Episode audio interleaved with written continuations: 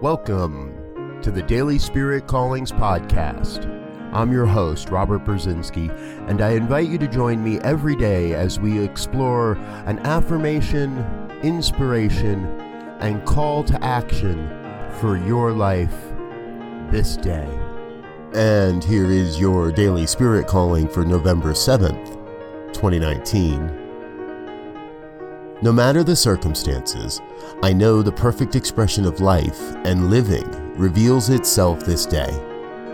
I am an expression of God's life living a human life. Our lives are perfect expressions of the one life, of God's life. Everything everywhere is an expression of God, and thus everything everywhere must be expressing the perfection of God's life.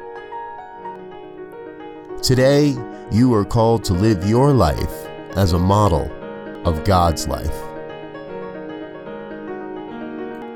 Thank you for listening to Daily Spirit Callings. If you found value in this program, please share it with your friends.